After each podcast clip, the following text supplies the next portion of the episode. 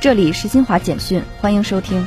中国常驻联合国代表张军十九日在安理会儿童与武装冲突问题公开辩论会上发言表示，国际社会保护儿童不应留有空白，必须对严重侵害儿童的肇事者予以追责严惩。